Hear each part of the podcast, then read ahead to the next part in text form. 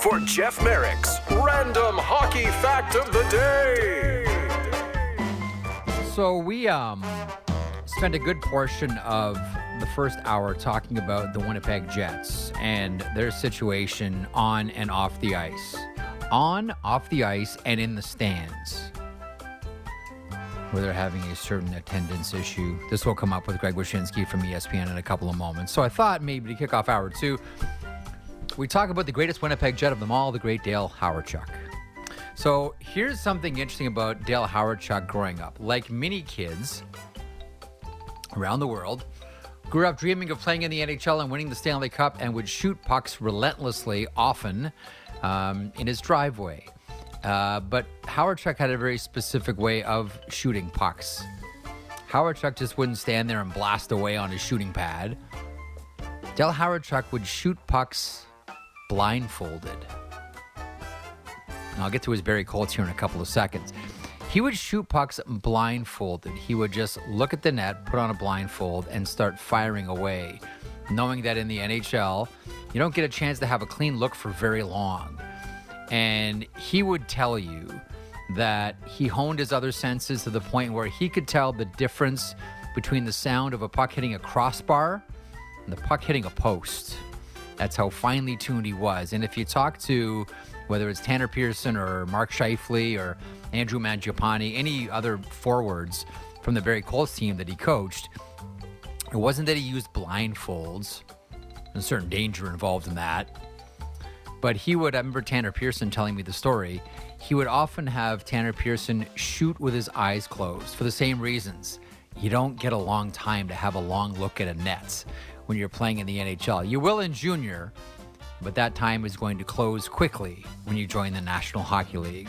Close your eyes and shoot, learning how to shoot instinctively by the late, great Dale Hawerchuk. A good Winnipeg Jets story after they just got scotched by the Los Angeles Kings last night in front of essentially nobody.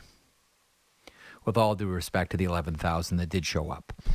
With that, we'll bring in Greg Wyshynski from ESPN. Hello, Wish. Hello. Oh, I was unaware that Canadian teams had attendance problems. We got your... I know, right? I mean, this is your chance, quote-unquote, small market, non-traditional...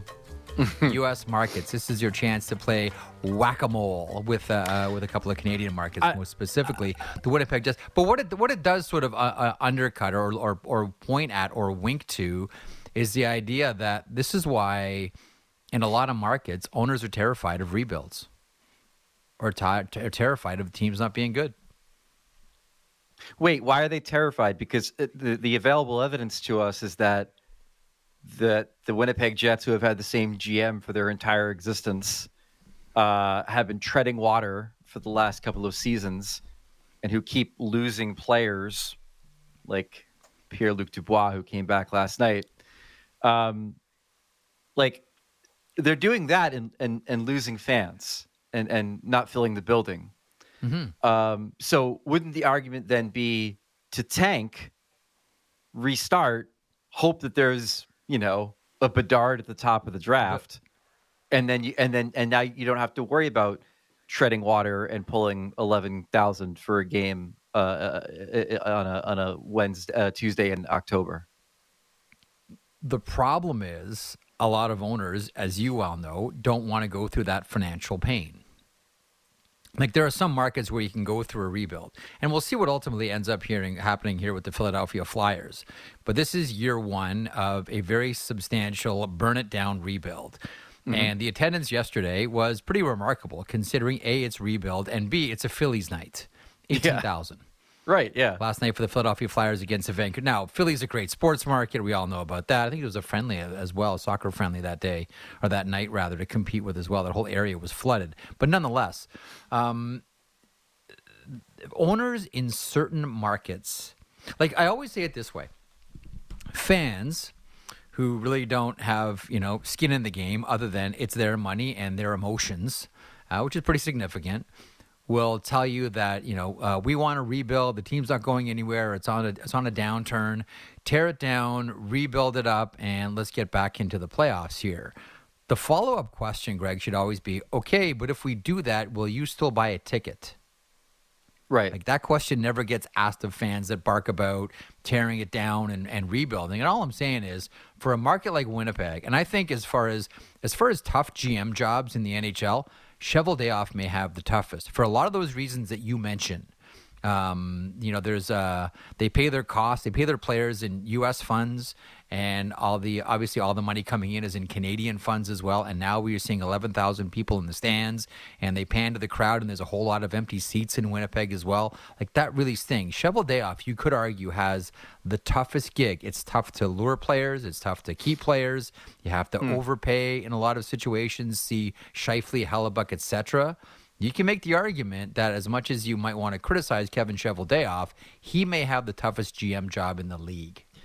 Well, I mean, as you said, they just kept two, and whether or not you think they had to overpay is in the eye of the beholder. I happen to think Scheifele could get more. Term. Well, yeah, term. Term in the case of Hellebuck, because he wasn't going to find that term on the open market. But that, nonetheless, I mean, from a financial situation, I think Scheifele could have done better as a UFA than he did in Winnipeg. Here's the difference, and you know, we could talk about tearing it down and rebuilds, and whether fans agree to still buy tickets during the painful times and all this stuff. But the difference is this between, say, like Philly and Winnipeg. Philly has direction. Like Philly has done a really, really good job. I have a story about this coming out later this month. We've done a really good job with marketing this quote-unquote new era of Flyers hockey, with Keith Jones coming back, with Briere being the GM. They don't have the tippy-top blue-chip prospect, I mean, the Russian kid notwithstanding, that you kind of like market around. Off maybe. Well, but like they don't have somebody that you could put on the side of the building right now. You know what I mean? So like that's the difference between, say, what they're doing and what Chicago's doing. But what they're doing is telling fans, look, it's all headed towards something here. And we know that, you know, it's not going to be great, but hang with us and we'll get there. Winnipeg, what are they selling to their fans? What is the thesis statement for the Winnipeg Jets right now? Because if you're a Flyers fan, you know you're going to see some young players, some competitive hockey because Tortorella is the coach, and maybe some good games here and there, and eventually they'll get better. What is the thesis statement for the Winnipeg Jets right now? This is really interesting road you've taken us down, because what this conversation takes us to is what makes a great sports fan. Is it the fan that shows up when the team is winning, or the fan that shows up through thick and thin? You know, on the one hand, we'll hear traditionally a lot of markets say, you know, we demand excellence, we will only pay. This is how we keep our team accountable. Whereas other people will say, hold on a second here, your team's going to have a downturn. Like no one stays on top forever. There's going to be times where it's going to be in the doldrums for a couple of seasons. If you're a real sports fan, you stick with them and you keep buying tickets and you keep going. Aren't we going down the what is a real sports fan, or in this case, what is a real hockey fan? Because right now with the Winnipeg Jets, and I understand the economics of this as well, and a lot of Winnipeg Jets fans maintain that ticket prices are too high, and too high for a team that is nowhere near the top of their winning cycle. But this is a team that, you know, starts to pile up some losses. Playoffs are a question mark, and they're seeing that reflected at the turnstiles. And this is still very much a butts in the seats type operation for all 32 markets. So I think what it gets at is what's a great hockey fan? Is it someone that just shows up when they're winning, or shows up all the time? What do you think? Well, I think first of all, we should preface this by saying that it's always an uncomfortable conversation when sports media starts talking about attendance, because the vast majority of sports media hasn't bought a ticket to a hockey game maybe in the last 15 years. I take my family at least twice every year to a Devils game, so I have a good sense at least of what it costs, and you know, what parking is, what tickets are, what the food is. Like I not only want to go enjoy the game with my kid, but I also want to understand the economics of it. So when you ask like what's a good sports fan or what's a good hockey fan, I think a good hockey fan is someone who will still pay to watch games during a rebuild, but I don't think that they should be penalized for, say, not getting season tickets during a rebuild. Do you know what I mean? Like, I think a downcycling of your commitment to a team during what you know are going to be the doldrums is your right and your want, especially considering, you know, the inflationary economy that we're in right now. So, I don't know. It always gives me a little bit of the oogies when we start talking about fan commitment and what's a real fan when we're talking about a family of four going to a hockey game and it costing, you know, like $5,000 to pull that off. Yeah. The thing about Cheveldayoff is here. I don't know that he has, and everybody has an owner. And one of the things we keep hearing about is, you know, the ability for managers now to manage upwards is the most valuable skill any general manager can have. I don't know that all of Cheveldayoff's decisions are strictly his own. Now, I know that rings true for all general managers, but when it comes to, like, this year's edition of the Winnipeg Jets, for example, or their two most recent signings, Scheifele and Hellebuck, I don't know whether that is exclusively Kevin Cheveldayoff's decision as much as it might be True North Sports and Entertainment saying, we're soft at the turnstiles here. We need to be competitive. Get these deals done. So it might not even be the manager who's responsible for it. Like, again, this is where I go back to. Cheveldayoff has maybe the most difficult job of any general manager in the NHL. It's a really sensitive market, and we're seeing it play out right now. The wins aren't there. The superstars aren't there. Players have left the team. Some have just retired. Like, Dustin Byfuglien just said, I'm gone fishing, right? Pierre-Luc Dubois says, peace out. I'm going to Los Angeles. And essentially, you know, I'm going to do an interview with The Athletic where I essentially say, I wanted to go to LA because I wanted to go to LA. And that's it. You want to criticize me? Go ahead. It's my life. It gets tough, man. Like, Cheveldayoff has a really, really tough gig here. The Dubois thing is so stupid. Like, It's expecting people to change their stripes, right? Like he already asked out of one place, and then he asked out of another place, and any of us were supposed to be surprised by it. I didn't ever quite understood the whole thing with him, and the Athletic piece was good, but didn't really reveal all that much. I didn't feel.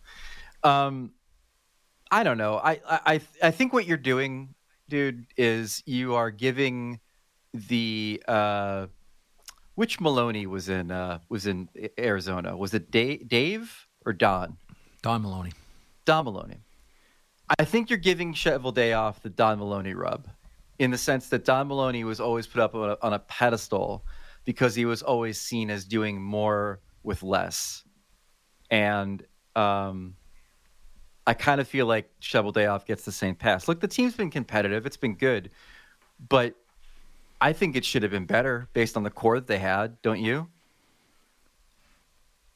Oh, 100%. There should have been a couple of Stanley Cup appearances there, and they may have they probably should have won one of them. Yeah, but I think the only thing I really give him a break for, besides obviously the limitations of the market, is, like you said, when the defense got nuked. Like, that's something that he couldn't see coming.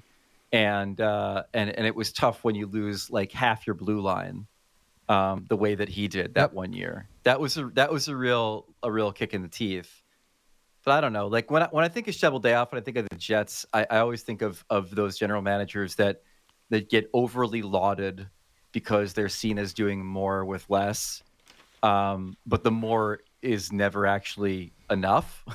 So, but nonetheless, he's been there the entire run of the franchise.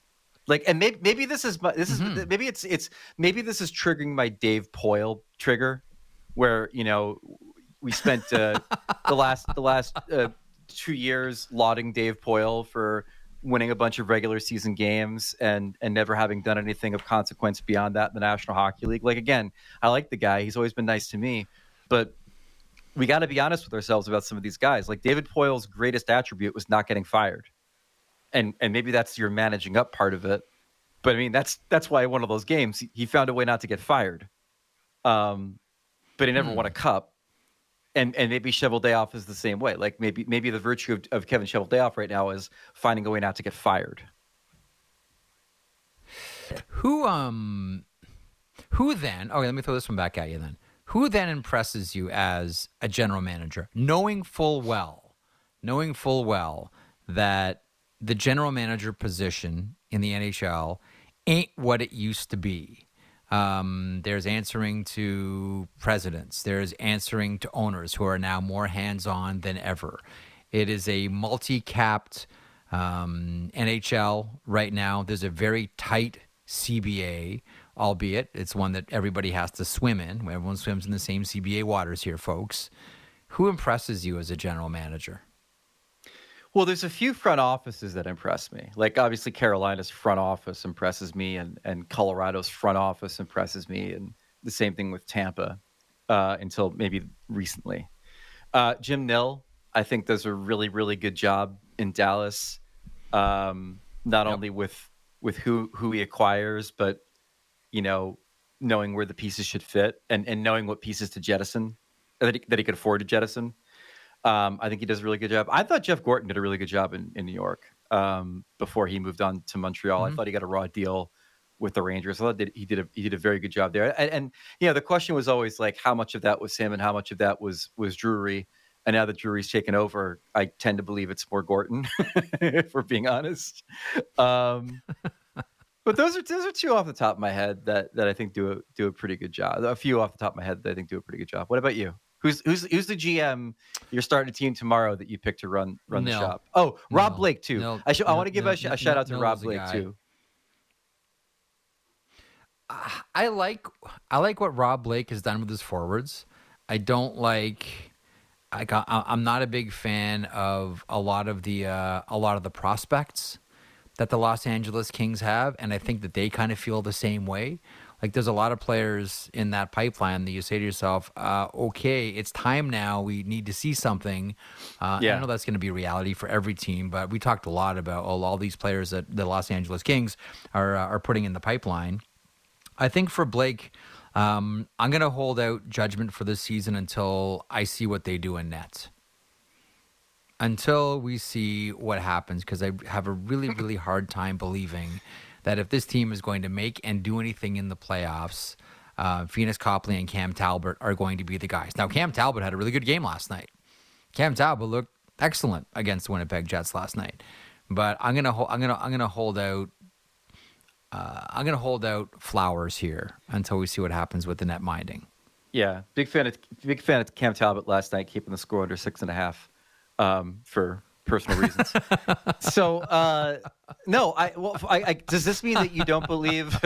Does this mean that you don't believe in the Golden Knights formula of average to mediocre goaltending behind an incredibly stout great team can win the cup? Because that's kind of like what Blake told me that is sort of the philosophy this season. There's one of two ways you can do it, right? It's funny too because this played itself out last season in the Stanley Cup final. On the one hand, you had Adin Hill. On the other hand, you had Sergei Bobrovsky. A lot of what the Florida Panthers were able to achieve was because of Sergei Bobrovsky. A lot of what Vegas was able to achieve was because of the blue line. Mm-hmm. Like, it's a blessing if you have both.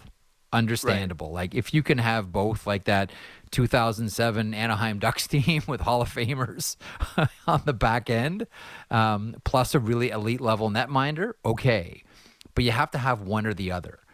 Right. So you look at Vegas. I mean, to me, the story of Vegas is we always used to believe in draft and develop, and that's the only way you're successful. Pfft, flat tire to that. No chance. How many drafted players are on the like Nick Hague, right? Like, that's it. Like, who else has been drafted and is on that team? Like, nobody. Right. So anyone who says the only way to win a Stanley Cup is to draft and develop, well, look at the Vegas Golden Knights, and they've been in the playoffs every year in their existence except for one, and that was because of injury.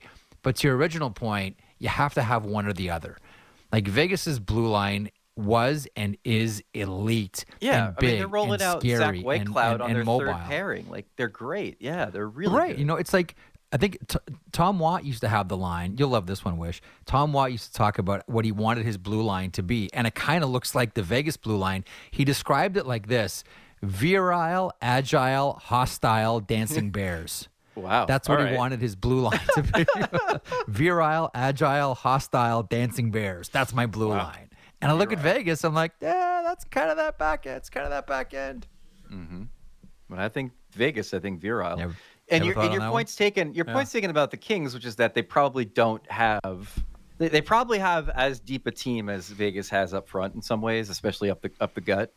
But their blue line is not nearly sufficient enough to compare to that of the Vegas Golden Knights. You know, the rookies thing you said is interesting because, like, you know, Blake has kind of followed that Dean Lombardi mentality of like, you don't start trading your prospects until you know you're right there. You know, the swing he made with Dubois is very much reminiscent of like the Richards and Carter trades for Dean Lombardi. Like, you don't start cutting ties with your prospects until you know you're right there on the precipice of maybe winning. But that being said, like, did he hang on too long to a guy like Turcotte, for example? You know, who may not become the player we thought he was. It really is going to come down to like what Byfield ends up being and what Brent Clark ends up being, isn't it? For this crop of prospects that we've lauded for years with the Kings. We're like, oh my God, the Kings, like top three prospect pool.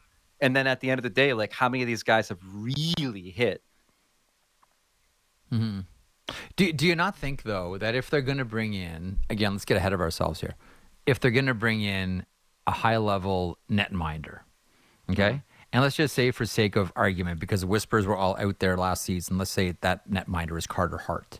Do you not think the first person, the first prospect that the Philadelphia Flyers, Daniel Briere, Keith Jones are going to ask for is Brant Clark? Yeah. Without question. And that's why I probably don't make that trade if I'm Rob Blake. Like, I think Clark's going to be a really good player. Now, would you do Byfield for Carter Hart straight up? You see, I'm of the mind. I'll reference another great general manager. For me, the second best general manager of all time, right after Bill Torrey, and that is Sam Pollock, who would always talk about don't trade a young player until you're 100% sure. Mm-hmm. If you're 99% sure, don't make the trade. It's only if you're 100% sure.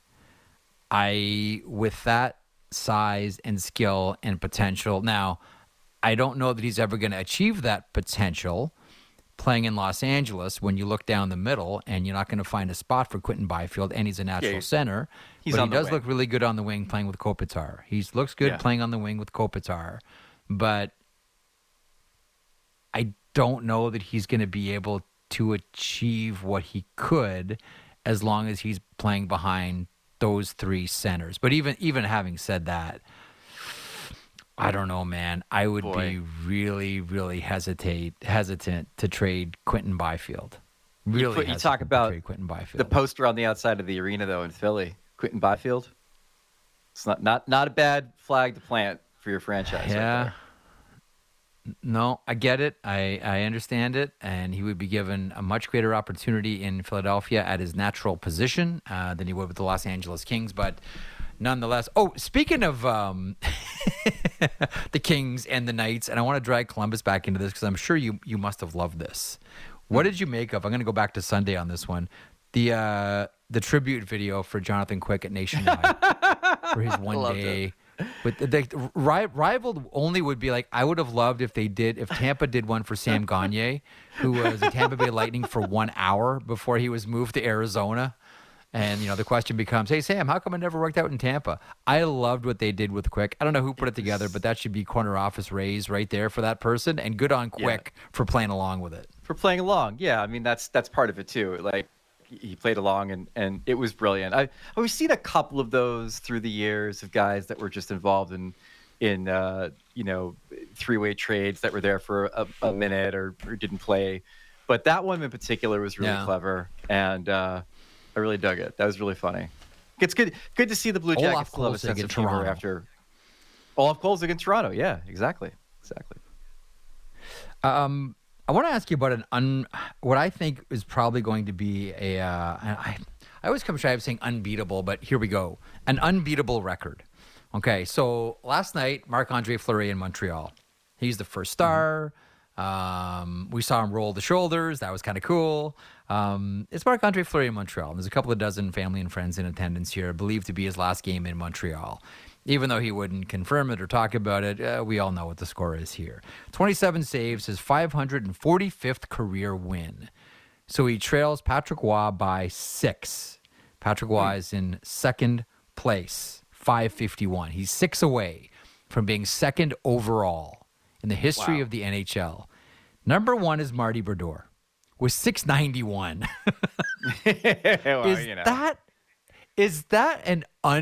Given the shelf life of goaltenders and given how goalies play and how their bodies break down and what happens to the hips and what happens to the knees and how goaltenders now aren't playing a lot of games per season because they need to, you know, manage their rest if they're going to have anything left for the playoffs. Is that as unbeatable? I don't think of Glenn Hall consecutive games, though. Is that an unbeatable record? Marty Brodeur, 691 wins. Yeah, it's funny. I'm looking at Brodeur's stat line here on the leaderboard on Hockey Reference, and to see under years 1991 to 15, like that's just—it's mind blowing, isn't it? Mind blowing. How many Star Wars movies came out during his tenure as a goalie? You know, when I think of unbreakable Brodeur records, I think of the shutouts probably being chief among them, just because of how the game has changed, and I don't think we're ever going to get back into a mode where someone is collecting shutouts at the rate in which Brodeur did. Yeah, it's a shooter's game. But the wins record might be up there too. I mean, again, like I think part of the thing that enabled him to get there was bridging the generations between ties and shootouts, which is something he obviously did. Which is, I think, the primary reason he was able to move ahead of Patrick Waugh, along with longevity. But yeah, that's a robust number, man. Like you said, Fleury's been playing forever, and he's at 545 or whatever it is, and he ain't even within a country mile of Brodeur right now. So you might be right. Those might be two. No. That and the shutout record might be the two that we'll just never see broken for Marty. You know, Fleury's, you know, obviously winding this thing down, and yesterday was one of those, okay, check the boxes, his last time in Montreal. Unless you want to go ahead on record here and predict a Minnesota-Montreal final. I'll just pause, and if you want to jump all over that one, you can go. I can't in good faith. I mean, we all know Minnesota's not making it, so... But Montreal's got a great chat. Although Kirby Doc really sets them back. I mean, if the Lightning don't make the playoffs, it's really anybody's division. Exactly. Yeah. But I mean, listen, you covered so much of his career, and we've all followed Marc-Andre Fleury forever. Do you have a thought on, like, I don't want to ask you like memories of Marc-Andre Fleury here, but you know we know what's happening with Flower this season. You have a thought about his position in the game? Like, I know it started great but didn't end well with the Vegas Golden Knights. I know it started great and didn't end well with the Pittsburgh Penguins at all with him and Jim Rutherford. But do you have a sense or a feeling, a thought, anything about Marc-Andre Fleury and his position in the NHL since he was selected first overall, Greg Wyshynski, first overall? It's three things, and you covered a little bit of it. First of all, it's the idea that he was so disregarded, I guess, by a couple of his employers with two teams that at one point really valued him and cherished him, to have it end the way it did in both cases was still kind of stunning when you think about it. And I think one of the great what ifs in hockey is whether the Penguins bet right on that one. The second thing is that we referenced again the poster on the side of the building. Like, Marc-Andre Fleury was a very, very big reason why the Vegas Golden Knights hit the way they did in that market. Like, he was a star. He was the name. He was the guy. He was the mask. He was the guy in the community. Like, he was somebody that you go to a Vegas Golden Knights game now and you still see people walking around with Fleury jerseys. Like, he was a very big factor in them taking over that market as quickly as they did. And the third thing is he about the guy. Okay. Oh, go ahead. Sure. I was going to say the third thing is that he is a smiley. I don't think there's a bigger juxtaposition for any player in this league between the aw shucks, happy go lucky person that you speak to in the dressing room and the absolute bulldog of a competitor. Like I remember talking to Crosby about that once, just about the idea of like how nice Fleury is and how jovial he is and what a wonderful guy he is. Yeah. And then he's the guy who also becomes absolutely infuriated if you get one by him in practice. Like that juxtaposition is the thing that I'll always remember about Fleury too. And really wanted to see him square off with Binnington last year. Like he really wanted that fight. Oh, that's one of the great disappointments of the last season. Like when he was held back and he's like, look, no, this guy wants it. Let's just do this. So here becomes the question. Mm-hmm. And I know that there's, and take no offense by this Pittsburgh Penguins fans, but you don't exactly have a long legacy at this position going back to the Les Binkley days, whom I love, by the way, of 1967. Is he, or is Tom Barrasso the greatest Pittsburgh Penguins goaltender of all time? Oh, boy. See, I take Fleury in that fight. I take Fleury over Barrasso in that fight. I think I do, too. I think he's having seen both, which is kind of remarkable. I'll take Fleury in that one. I think he's a better goalie. Yeah, and then the other question that now, follows is, does the Hall of Fame await? Do you take Ken Wregget or Matt Murray? Oh, I did love Ken Wregget, but then Matt Murray would come. Who didn't like Ken Wregget? Kenny Wregget, baby. Ken Wregget was you know what I always think about with Ken Wregget? Yeah, there was you'll remember this because we're the same vintage. Do you remember that New York Rangers game? This is mid-90s, where him and Wendell Young changed on the fly. Oh, I do remember that. Yeah, that's one of the things that I'll always think about with Ken Wregget. Him and Wendell Young, because they had talked about it for a while. Scott Bowman used to do that. And I can't remember whose idea. It might have been Wendell Young's idea to try it. And Ken Wregget, who now owns a restaurant in Pittsburgh, they both went along. This is so long ago. Yeah, that's going to be one of the things that I remember from Wregget. And the other thing that I'll always remember from Wregget is he made the best glove save I've ever seen in my life. It was a Toronto Maple Leafs St. Louis Blues playoff game. It might have been opening round.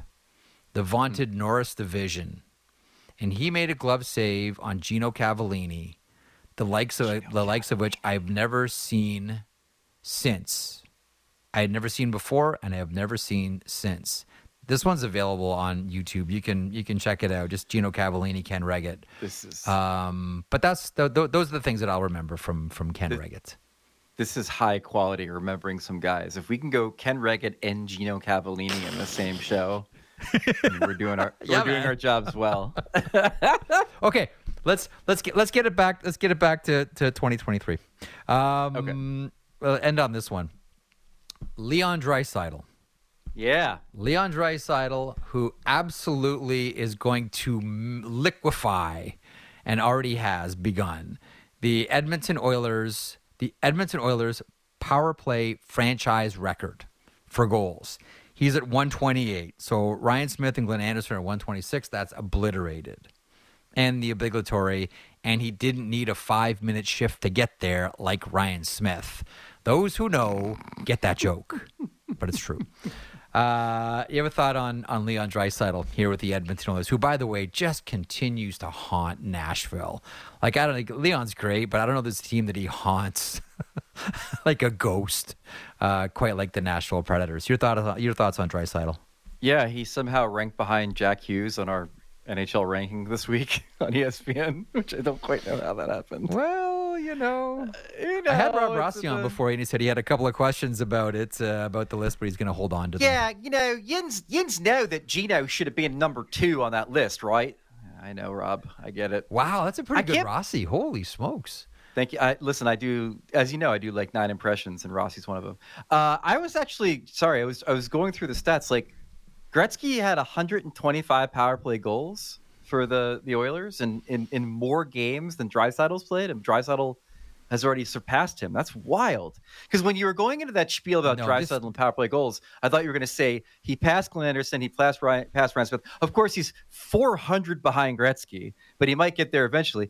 But no, he's already passed Gretzky. No, that's crazy. No, that's it. Yeah, I know. He's passed all these dudes too. No, this Oilers power play over the past few seasons has been otherworldly. Like, it's one of those things where I don't know that we appreciate it at this time right now, but 10 years from now, we're going to look back at the Oilers power play over, like, remember like that 5 or 6 year run where the Oilers melted everybody on their power play? I don't think we're appreciating it fully right now because we're in the middle of it, but we're going to look back and go, holy smokes, that, like, just like you did with the Brodeur record for wins. Like, oh wow, look at that, a 691, holy smokes, he melted the field. Yeah, so they're cooking right now at a 35% clip, which, you know, it's funny, like the teams they're trailing are both at 40%, and there's a very good chance that like the Oilers will finish at 40%. Like at some point the season is just, they're so good on the power play. And the thought was that they were going to even be better on the power play this year because they've handed the keys over to Bouchard, to help run the point. Shooting threat. Yeah, so like it's scary that they might even be better than they've been in recent years. He's just a super special player, and I've often wondered what it would look like if he wasn't on the Oilers, like what his career would look like, you know, what his numbers would look like, not having Connor feeding him pucks on the power play.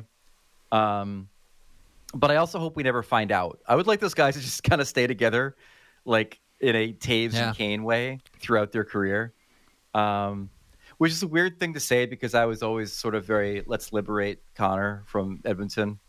But I don't know, the more I think about it, the more I like the idea of Connor and Leon kind of being a package deal in perpetuity for their career.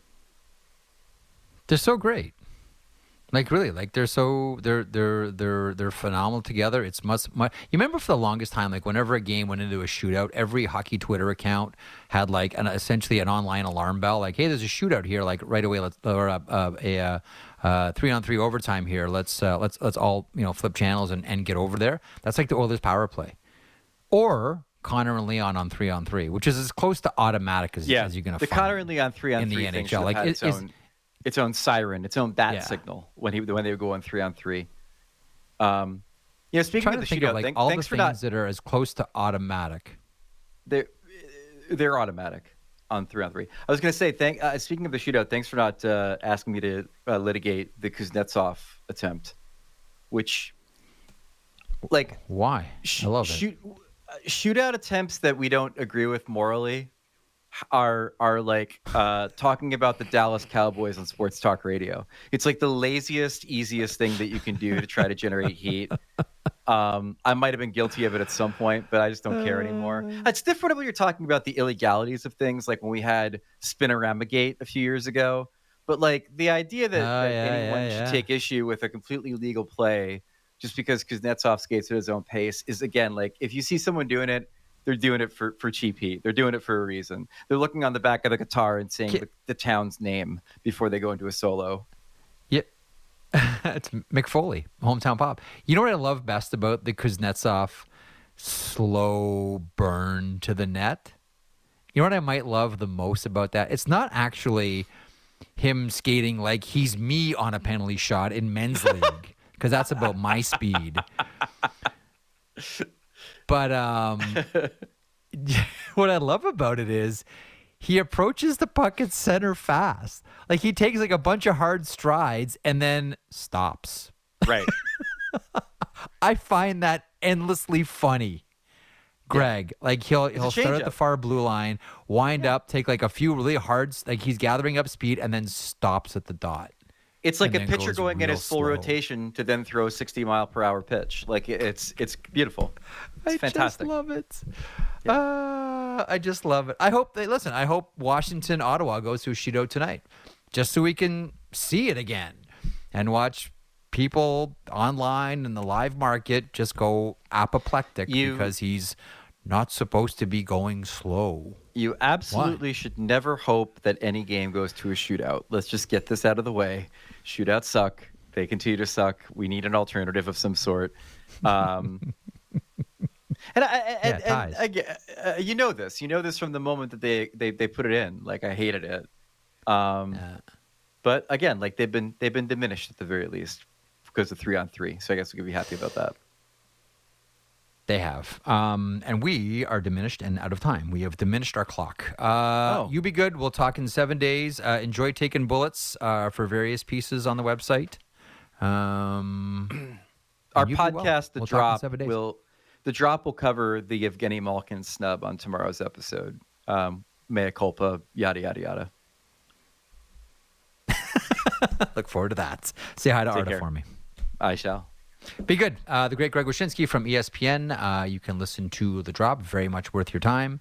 And you can follow Greg on Twitter. He loves engaging. And by that, I mean he loves fighting on hockey Twitter. And we love it. We'll hit a break, wrap up the America Experience here in a couple of moments across the Sportsnet Radio Network simulcast on Sportsnet 360.